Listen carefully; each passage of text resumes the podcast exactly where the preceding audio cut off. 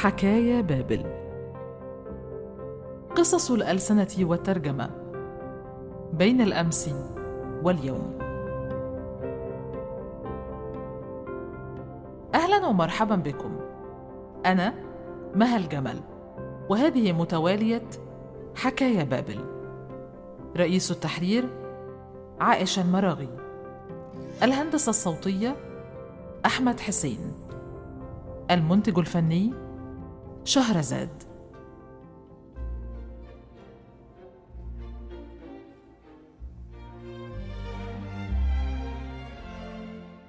تخيل أن تسافر بعيدا عن وطنك. تستقل الطائرة وتحط رحالك على أرض غريبة من أجل استكمال دراستك والحصول على درجة الدكتوراه. فيطلب منك الأستاذ المشرف في أول لقاء لكما أن تعود بين الطلبة لتحصل على المزيد من المعرفة. لا هذا ليس خيالا وإنما هو ما حدث مع دكتور أنور محمد إبراهيم في أولى زياراته إلى روسيا في بداية سبعينيات القرن العشرين. لم يعترض أو يناقش وإنما توجه على الفور لمطالعة جدول المحاضرات وانتقاء ما يحتاج إليه من بينها. وعلى ذلك الطريق سار المترجم الكبير أنور إبراهيم طوال حياته. ينهل قدر ما يستطيع من العلم ولا يكف عن التطلع لمزيد من التطور وهي سمة يشاركه فيها دكتور محمد نصر الدين الجبالي الذي تولى مؤخرا عمادة كلية الألسن بجامعة الأقصر بعد تاريخ حافل بالنجاحات والإنجاز على المستويين المهني والعلمي. اليوم يجتمعان معا في حضرة محكى شهرزاد ليحاورهما قطب ثالث في عالم اللغة الروسية وهو المترجم والباحث اللغوي أحمد صلاح الدين. حوار تحمله السحب ذهابا وإيابا بين مصر وروسيا حول بدايات دراسة اللغة واستخداماتها المتعددة وأساسيات علم الترجمة وما يجب وما لا يجب في المهنة وغيرها الكثير من التفاصيل. أهلا بيكم معانا في حلقة جديدة من حكاية بابل. بداية بقى عايزين نسأل دكتور أنور عن تاريخه مع اللغة الروسية والأدب الروسي وكيف كانت البداية؟ بشكر طبعا محكى شهرزاد إنه أتاح لنا الفرصة دي عشان نتكلم على عنصر ثقافي مهم جدا في حياتنا وفي مستقبل البلد نفسها بلدنا يعني لأن الترجمة كما هو معروف هي الجسر الواصل بين ثقافات العالم وإحنا في مرحلة مهم جدا إن إحنا نعرف كل اللي بيدور حوالينا وده لن يتحقق إلا بقراءة الآخر ومعرفته معرفة جيدة. والإضافة إلى بنائنا الحضاري والثقافي.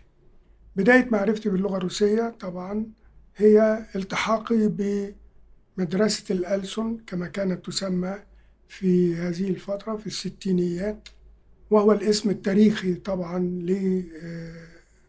لمدرسة الألسن اللي أسسها رفاع الطهطاوي. لما التحقت بالألسن وجدت نفسي تلقائيا في قسم اللغة الروسية. ولما سألت ليه ما ادوناش فرصة لاختيار الأقسام؟ يعني وقتها ما كانش في فرصة لاختيار القسم اللي انت حابب تدرس لا هو كان في ملابسات معينة أو ظروف معينة هي اللي أدت لدخول قسم اللغة الروسية. إحنا لما سألنا عنها إحنا كنا سنتها كان سنة 65 يعني الموسم الدراسي 65 66 البلد في هذا الوضع في هذا التاريخ كانت مرتبطة ارتباط شديد بالاتحاد السوفيتي في تأسيس بنية تحتية على رأسها طبعا السد العالي ووجود عدد كبير من المصانع والمؤسسات اللي بيعمل فيها روس زي مصنع الحديد والصلب على سبيل المثال كان في مشروع مصنع طائرات وغيره. فإحنا وأنا من ضمن اللي دخلوا هذا القسم أصلا من خريجي القسم العلمي وهم شافوا إن ضرورة إن نلتحق بهذا القسم حتى يوفروا للدولة آه، مترجمين عندهم حد أدنى من المعرفة العلمية. فبالتالي أنا لقيت نفسي وآخرين في آه، قسم اللغة الروسية. في الأول كنا آه، متهيبين لأن طبعا لغة جديدة تماما وتختلف عن اللغة الإنجليزية اللي درسناها في المدارس وكده. في الفترة دي كان في بعض الروس موجودين في القسم كانوا يدرسوا لنا. وكان أحدهم كان مستشرق روسي لا يحضرني كريلوف تقريبا كان اسمه أو كده. وابتدينا ندرس اللغة الروسية وكانت لسه في دفعات قادمة جديدة من الاتحاد السوفيتي أنهت رسالة الدكتوراه وجت. ومن ضمن اللي كانوا بيدرسوا لنا في الوقت ده بالصدفة يعني كان الدكتور أبو بكر يوسف. هو ما كانش لسه حصل على الدكتوراه كان جاي بعد إنهائه للجامعة في موسكو وهو كان سافر باعتباره واحد من أوائل الثانوية العامة في أواخر الخمسينات سنة 59 بعد زيارة عبد الناصر لموسكو أو الاتحاد السوفيتي وفتح باب المنح للمصريين للدراسة. هو قعد سنة واحدة لكن كانت مفيدة إن إحنا شفنا قدامنا لأول مرة نموذج للمصري اللي بيعرف لغة روسية واللي عاش في روسيا و كان لحد علم دكتور كانت مستشرقين الدكتورة أولجا باريسوف انها كانت اشتغلت فترة في القسم الروسي أيوه. آه برضه في تدريس أو كده. أولجا باريسوف فرالوفا. آه فرالوفا طبعا أنا ما حضرتهاش للأسف لكن حضرت هذا المستشرق. كان ليه دور كويس لأن اللي يتذكر الفترة دي هيعرف إن كان جريدة الأهرام كانت بتنشر كل يوم جمعة مقالة محمد حسنين هيكل بصراحة. وهذه المقالة كان مطلوب مننا إن إحنا نقراها ونحاول إن إحنا نترجم ما يتيسر لينا وهو كان بيراجع لنا. فكانت دفعة قوية إن إحنا نشوف من أصحاب اللغة كيف تتحول اللغة العربية إلى لغة روسية بما في ذلك طبعا التعبيرات المتخصصة والإصطلاحات. كانت العلاقات في الفترة دي طبعا علاقات قوية جدا بين مصر وروسيا. بالظبط. والبعثات كان بدأت مصر تبدأ ترسل بعثات لروسيا. حتى الطبقة عدد كبير جدا من الناس اللي بعد كده تولوا مناصب في في مصر كبيرة. أيوة. تلقوا تعليمهم في تلك الفترة. فكان نموذج الاتحاد السوفيتي بالنسبة لحضرتك بيمثل إيه؟ النموذج ده اللي هو السفر الاتحاد السوفيتي في تلك الفترة وحلم السفر دراسة في روسيا. هل كان ورد لحضرتك هذا الخاطر ساعتها أو لا الحقيقة ما كانش موجود بقوة يعني إلا لما جه حد يشرح لنا إيه هو الاتحاد السوفيتي لأن إحنا برضو ما كناش على علم جيد ببلد ما فيش كتابة كتيرة عنها. وكان برضو ما ننساش إن كان في تحفظات كتيرة جدا على روسيا أو الاتحاد السوفيتي الدولة الشيوعية يعني. و... فترة الرهبة آه. يعني أول ما وجدت نفسك كده فجأة في قسم اللغة الروسية. آه. فترة الرهبة استمرت قد إيه وإمتى ابتدت يعني الألفة تحدث بينك وبين اللغة والأدب يعني؟ لا إحنا لما التحقنا طبعا بالألسن وكانت اللغة فيها صعوبات بالنسبة لنا صعوبات جامة يعني ما تتصورش. إن اولا كان عددنا 26 طالب في القسم لكن الكتب ما كانتش موجودة ولذلك تاريخ ما كانش فيه كتب روسي. سالي. آه. ما كانش فيه كتب روسي وكانوا مستكترين حتى الأساتذة الروس إن يكون العدد 26 واحد بيدرسوا لغة في وقت واحد يعني. كانت الكتب قليلة بتتوزع علينا وياخدوها مننا في نهاية العام عشان يدوها لل نفس النظام تقريبا اللي كان موجود في الاتحاد السوفيتي. الدفعة اللي بعدينا.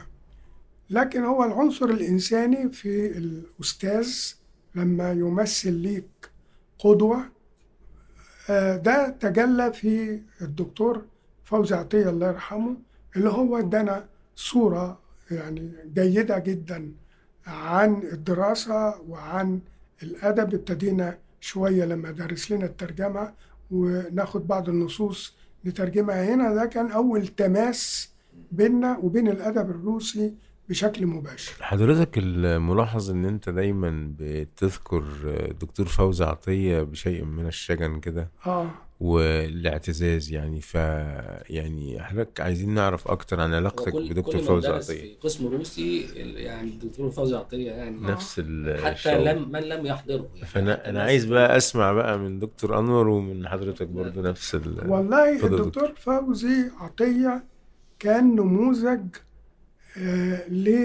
للإنسان ابن البلد إذا حبيت تستخدم هذا التعبير والمثقف صاحب الرسالة واللي بيتبنى من يجد فيه الاستعداد للتطور وللاقتراب بشكل أكبر من اللغة.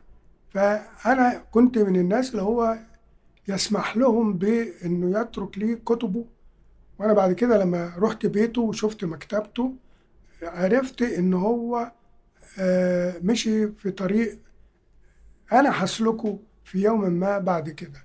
فالترحيب بينا آه، والثقة فيه كنا ممكن نكون بذرة ممكن تنمو وتدي ثمرة كان موجود في الدكتور فوزي وبين أصدقاء حتى بعد ما تخرجنا وكنا بنلتقي أحيانا آه، مرة في الأسبوع أو كده لأن هو كان من حي شعبي في القلعة وكنا بنلتقي في مسجد السلطان حسن نصلي الجمعة ونقابله ونقف نتكلم معاه.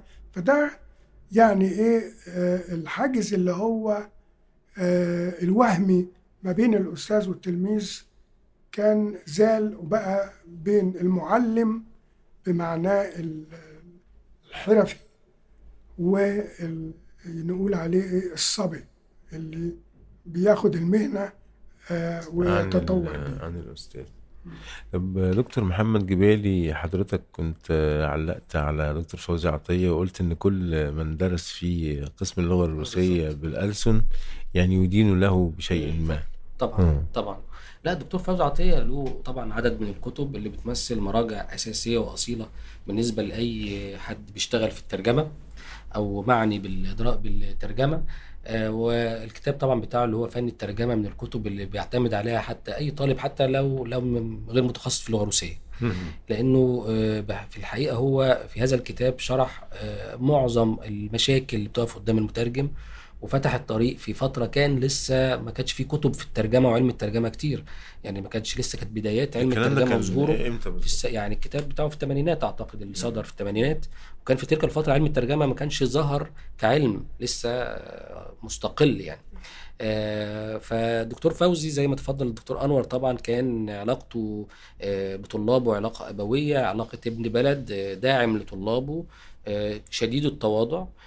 عالم آه، كبير جدا وده تستشعره لما تروح بيته تلاقي بيته عبارة عن مكتبة كبيرة آه، كتب موجودة في كل مكان آه، للأسف يعني اختطفوا الموت بدري صحيح. يعني كان أعتقد في سن 59 سنة أعتقد أنا أتذكر كويس جدا.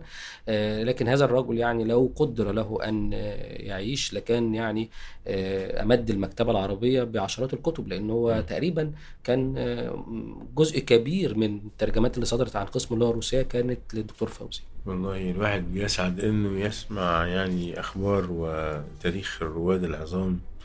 اللي أعتقد إنه دكتور أنور وطبعا دكتور محمد يعني أصبحوا آه، منهم. كان دوستويفسكي أحيانا ما يتوقف وهو يملي على زوجته أعماله فيسألها عن رأيها. كانت أمي تتحاشى أن توجه أي نقد له. كان زوجها قد فاض به الكيل من جزاء النقد الحقود من جانب النقاد الصحفيين.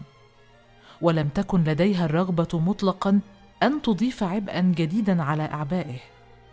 على أنها كانت تخشى أيضا الوقوع في فخ تكرار نفس نغمة المديح له فإذا كانت بطلة الرواية ترتدي ثوبا أزرق فإنها كانت تقف إلى جانب اللون الوردي.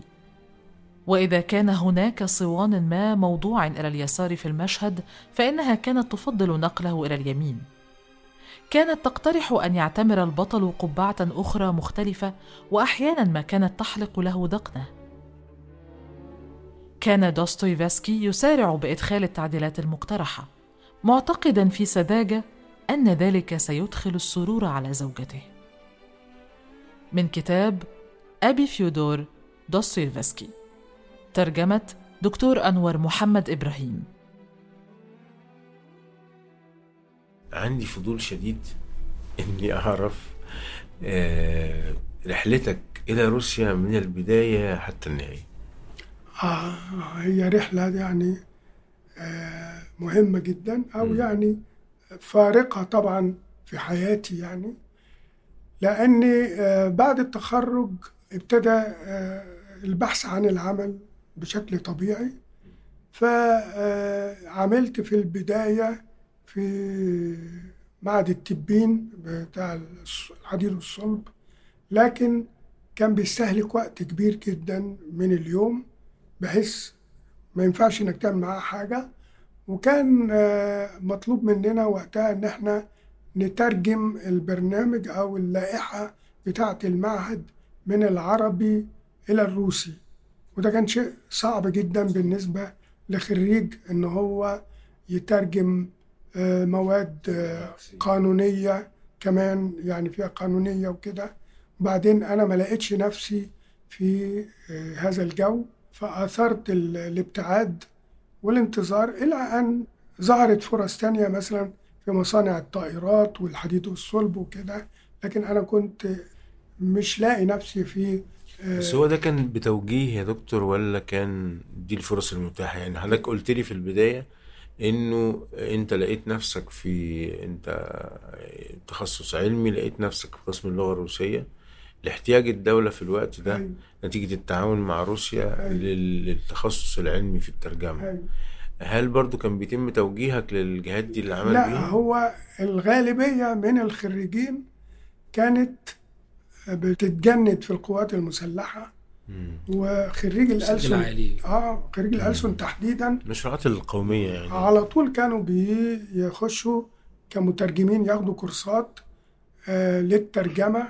حتى خريج اللغات من أقسام اللغة الإنجليزية وغيرها باعتبار إن هم مؤهلين لتعلم لغات جديدة. ومنهم طبعا آه، المرحوم طلعت الشايب اللي وصل في اللغة الروسية إن هو يبقى مترجم أركان حرب الجيش. ويبقى آه، ليه وضع مهمة وضع مهم جدا. ده- ده جانب ده كانوا ده تكليف لأن ده طبعا تجنيد. إنما إحنا كنا بنلاقي إعلانات على طول في الجرايد لمصانع ولمعاهد زي معهد تبين بتطلب آه، مترجمين يعني. فأنا لما سبت هذا الكلام بعد كده برضو قدر ليا إن أنا أشتغل في الدولة في مكان كانت ابتدينا الاستعدادات لحرب أكتوبر. فالفترة دي أنا اشتغلت في مشارف آه، آه, آه, آه, آه يعني أنا آه، اتخرجت 70 واشتغلت بالإعلانات لكن 72 جالي تعيين في مكان المفروض فيه إن أنا أراجع المراسلات بتاعت المراسلين الروس لصحفهم الروسية. فكنا بنراجع وكان عندنا أشياء محددة المفروض إن هي تكون طي الكتمان إذا وصل لها المراسل ما تطلعش بره البلد. وده كانت فترة محدودة جدا. بعديها قالوا لنا انطلقوا كل واحد يشوف شغله فأنا رحت وزارة الثقافة. لما رحت وزارة الثقافة كنت حبيت بقى اللغة الروسية نتيجة ممارستي ليها. وطبعا القراءة هي محور أي نشاط ذهني وثقافي عندي لأن أنا بقرأ من طفولتي يعني. وميلادي نفسه كان محكوم بالقراءة لأني مولود جنب دار الكتب وسور الأزبكية ومكتبة الكيلاني. فهذا المناخ آه، يعني خلاني طبعا كنت أقرأ كويس جدا. فهنا الطبقة الأولى في بنائي الثقافي هو قراءة وإجادة اللغة العربية لأن من حسن حظي أن مدرسيني في اللغة العربية كانوا إما أزهريين أو شعراء بتنشر قصائدهم في جريدة الأهرام مثلا. ولما كنا إحنا بنبتدي نكتب بقى كمراهقين الشعر العاطفي وكده ونعرضه عليهم كانوا آه، بيدلونا على الكتب والمراجع والدواوين اللي نقراها فطلعت محب لكل أنواع الثقافة من الرواية اللي هي من ضمنها الرواية الروسية اللي كانت في الستينيات هي غذاء المثقف المصري. فقررت إن أنا أروح المركز الثقافي الروسي حفاظا على ما اكتسبته من اللغة الروسية لأن في خلال عملي اكتشفت إن عندي نقص آه، في اللغة. لابد إن أنا أرجع اقويه وأستكمله. فرحت المركز الثقافي وحصلت بقى لأول مرة على آه، كان في مسابقة بتجريها المراكز الثقافية في العالم العربي ومنها المركز الثقافي السوفيتي في القاهرة. وكنت الفائز في مسابقة أفضل الملمين باللغة الروسية وتاريخ الاتحاد السوفيتي. دي كانت جايزتها عشر أيام في موسكو وهنا اتفتحت بقى قدامي شكل آه، اللي هي المجهول اللي هو الاتحاد السوفيتي المجهول بالنسبة لي وإنك تبقى في الوسط الروسي وتسمع ودانك اللغة. كان سنة كام؟ ده كان سنة 77 بعد المسابقة دي لأن هو ده بقى يمكن دي الجوانب القدرية في حياتي إن كان في منحة منحة تدريبية في إطار اتفاقية التبادل الثقافي التعليمي بين مصر وروسيا إن الروس بيبعتوا اتنين يدرسوا في جامعة القاهرة لغة عربية ويطلع من وزارة الثقافة اتنين يدرسوا اللغة الروسية في روسيا في الجامعة. وفي العام ده للصدفة إن أنا حصلت على منحتين منحة من جمعية الصداقة ومنحة من الحكومة. فضلت طبعا منحة الحكومة لأنها في جامعة موسكو مش في معهد بوشكن وابتدى بقى هنا آه، تاريخ جديد خالص ليا لأن المنحة كانت سنتين وأنا كنت مصمم إن أنا أكمل الدكتوراه زي ما عملوا بعض اللي سبقوني. لكن كان في مشاكل المكتب الثقافي كان رافض وحاجات كده يعني. فأنا طلبت منهم بس يسمحوا لي إن أنا أدي الامتحانات ال кандидатский минимум أو ما تشبه الماجستير يعني. كانت في اللغة والفلسفة وتاريخ الأدب الروسي اللي أنا اخترته كتخصص. فلما جم خلصت السنتين وقالوا لي ارجع أنا رفضت إن أنا أرجع ولجأت لجمعية الصداقة قلت لهم أنا كان وضعي كذا وعايز أكمل أدوني منحة كملتها. وبعدين جت الظروف إن هم سمحوا لنا بعد كده فرجعت تاني للمنحة الحكومية. هنا بقى كانت طبعا أحداث كثيرة من لحظة التحاقي بجامعة موسكو ومعايشة لك ما رجعتش مصر يعني حتى إجازة يعني. أنت قعدت السنتين وبعدين كملت وصلت بقى, بقى الدكتوراه آه على الدكتوراه. آه. كم سنة بقى كل أنا خلصت أنا آه رحت أكتوبر 77 وخلصت يونيو 83 يعني في حدود أربعة ونص آه، أربع سنين ونص وكده يعني. بس دول كانوا فترة جميلة كانت فترة ثرية جدا. يعني أنا أفتكر إن كان أحسن فترة في موسكو عشتها كانت سنة 80 عشان الأولمبياد. حضرتك حضرت الأولمبياد؟ أنا آه، هم قالوا لنا يعني امشوا يعني لأنهم عايزين يفضوا الجامعة علشان ينزلوا فيها الرياضيين الضيوف آه. في بعض ناس قعدت أو راحت معاهد آه يعني أبشيجات تانية. أنا فضلت إن أنا أرجع. هنا عايز أقول حاجة مهمة جدا. أشار ليها الدكتور محمد أو فكر بيها اللي هي الفترة اللي أنا درست فيها. لو رجعنا لورا شوية لتاريخ الاتحاد السوفيتي هنلاقي فيه فترات حملت أسماء مهمة.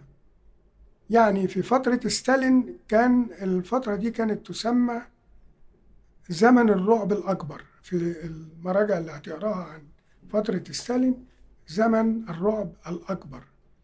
الرعب ده كان لكل من هو مخالف طبعا في الفكر أو في الأيديولوجيا ومن بين هؤلاء فراجينا رودا آه أيوه فراجينا رودا بالظبط الفترة دي يعني. كان ليها أثر على الأدب بشكل كبير جدا اللي هو طبعا ملاحقة الشعراء والأدباء المخالفين ومن هنا طبعا زي ما الدكتور محمد عارف إن ظهر ما يعرف بالسامزدات والكتابة السرية وتبادل المخطوطات إلى آخره يعني. ودي خلقت الأدب بتاعها الموازي لأدب السوفيت اللي هو كان مفروض على الناس قراءته. بتيجي بعد كده المؤتمر العشرين للحزب الشيوعي ويجي آه، خروشوف علشان يفضح النظام الستاليني ويبدأ فترة جديدة. الأدب فيها تمكن من بعض التعبير عن مشكلات المجتمع وعن الناس بقى في أدب تاني بالظبط غير سوفيتي بالمعنى الأيديولوجي المفهوم. ثم جاء بعد كده مرحلة الركود. طبعا قبل ده إحنا سمينا الفترة دي ذوبان الجليد آه، فترة خروشوف ثم جت مرحلة اللي هي الزاستوي أو الركود. أنا كنت موجود في فترة الركود يعني أنا درست في فترة الركود. هذا الاسم أو هذا المصطلح خادع لأنه ما كانش ركود بالمعنى الحقيقي. قبضة الدولة على آه، مقدرات الناس كانت قلت وبدأت في كتابات فعلا تتميز بالحرية وكده مش بس كده. بالنسبة لي أنا كطالب علم ابتديت إن أنا أقدر أطلع على ما كان محرم قبل كده على الناس وده فتح مجال كبير جدا لأن دور النشر في هذه الفترة الحكومية كانت بتنشر يعني عدد مهول جدا من الكتب والروايات إلى آخره وكنا نقدر إن إحنا ساعتها نحصل على الكتب بسهولة. ومن يتنزه داخل كوريدورات أو أروقة الجامعة كان هيلاقي إكشاك ويلاقي فرشات مليانة بالكتب وخصوصا في مجال الاستشراق والاقتصاد والسياسة اللي هم أنا خدت منهم الكتب كتيرة جدا كانت ذخيرة ليا فيما بعد للترجمة يعني. وأقدر أحكي لك بقى أنا علاقتي بالكتاب الروسي إمتى تعرفت على الكتب وإزاي يعني؟ الجو زي ما قلت الجو الأكاديمي في جامعة موسكو كان بيتيح لك معرفة أصدقائك من نفس قسمك أو تخصصك في هذا الكوريدور الطويل اللي على يمينه وعلى شماله. غرف كتيرة كلها طلبة بيدرسوا تاريخ الأدب الروسي زي معايا في الكلية في تخصصات مختلفة ولكتاب مختلفين وكان كل واحد عارف تخصص التاني وكان من الجميل إن أنت تيجي تلاقي في اليشك بتاعك الضرفة كتاب عن داستيفسكي سايبهولك صديق عارف إن أنت بتدرس داستيفسكي فنزل قبله فيحطه فكان في جو من التعاون وكنت تقدر تقعد مع أي حد تسأله في معضلات أنت بتصادفها في القراية أو في الفهم المجتمع اللي حواليك أو في كلمات بتصادفك في الشارع ما تعرفهاش فكان ده طبعا بيسمح لك كتير. أود أن أقول إن كل إنسان لديه تقويمه الخاص في الحياة الذي لا يشبه أي تقويم آخر. عزيزي ليوناردو إذا طلبت مني إعداد تقويم لحياتي فسأحضر لك ورقة بها العديد من النقاط. ستكون أوراقي كلها عبارة عن نقاط. نقاط فحسب وستمثل كل نقطة منها يوما. آلاف النقاط بآلاف الأيام. لكن لا تسألني أي يوم يتوافق مع إيه نقطة. ليس لدي إيه فكرة. ولا تسألني عن الشهر أو السنة أو الفترة التي أعددت فيها تقويمي هذا. لأنني لا أعرف ما تعنيه الكلمات التي ذكرت. وحتى أنت نفسك عندما تنطقها فأنت لا تعرفها مثلما تجهل أيضا تعريفا واضحا لمفهوم الزمن. تعريفا لا أرتاب في مصداقيته. فكن متصالحا مع نفسك واستسلم للأمر. فلا أنت ولا أنا ولا أي من أصحابنا باستطاعته شرح الحقيقة. حقيقة أننا ندرك الأشياء عندما نشرع في النظر في موضوع الزمن وعندما نقوم بتصريف الفعل يكون في أزمنة مختلفة. وعندما نقسم الحياة إلى الأمس واليوم والغد وكأن هذه الكلمات تختلف بعضها عن بعض في المعنى وكأن أحدا لم يقل يوما أن الغد ما هو إلا اسم آخر لكلمة اليوم. من رواية مدرسة الحمقى. ترجمه دكتور محمد نصر الدين الجبالي.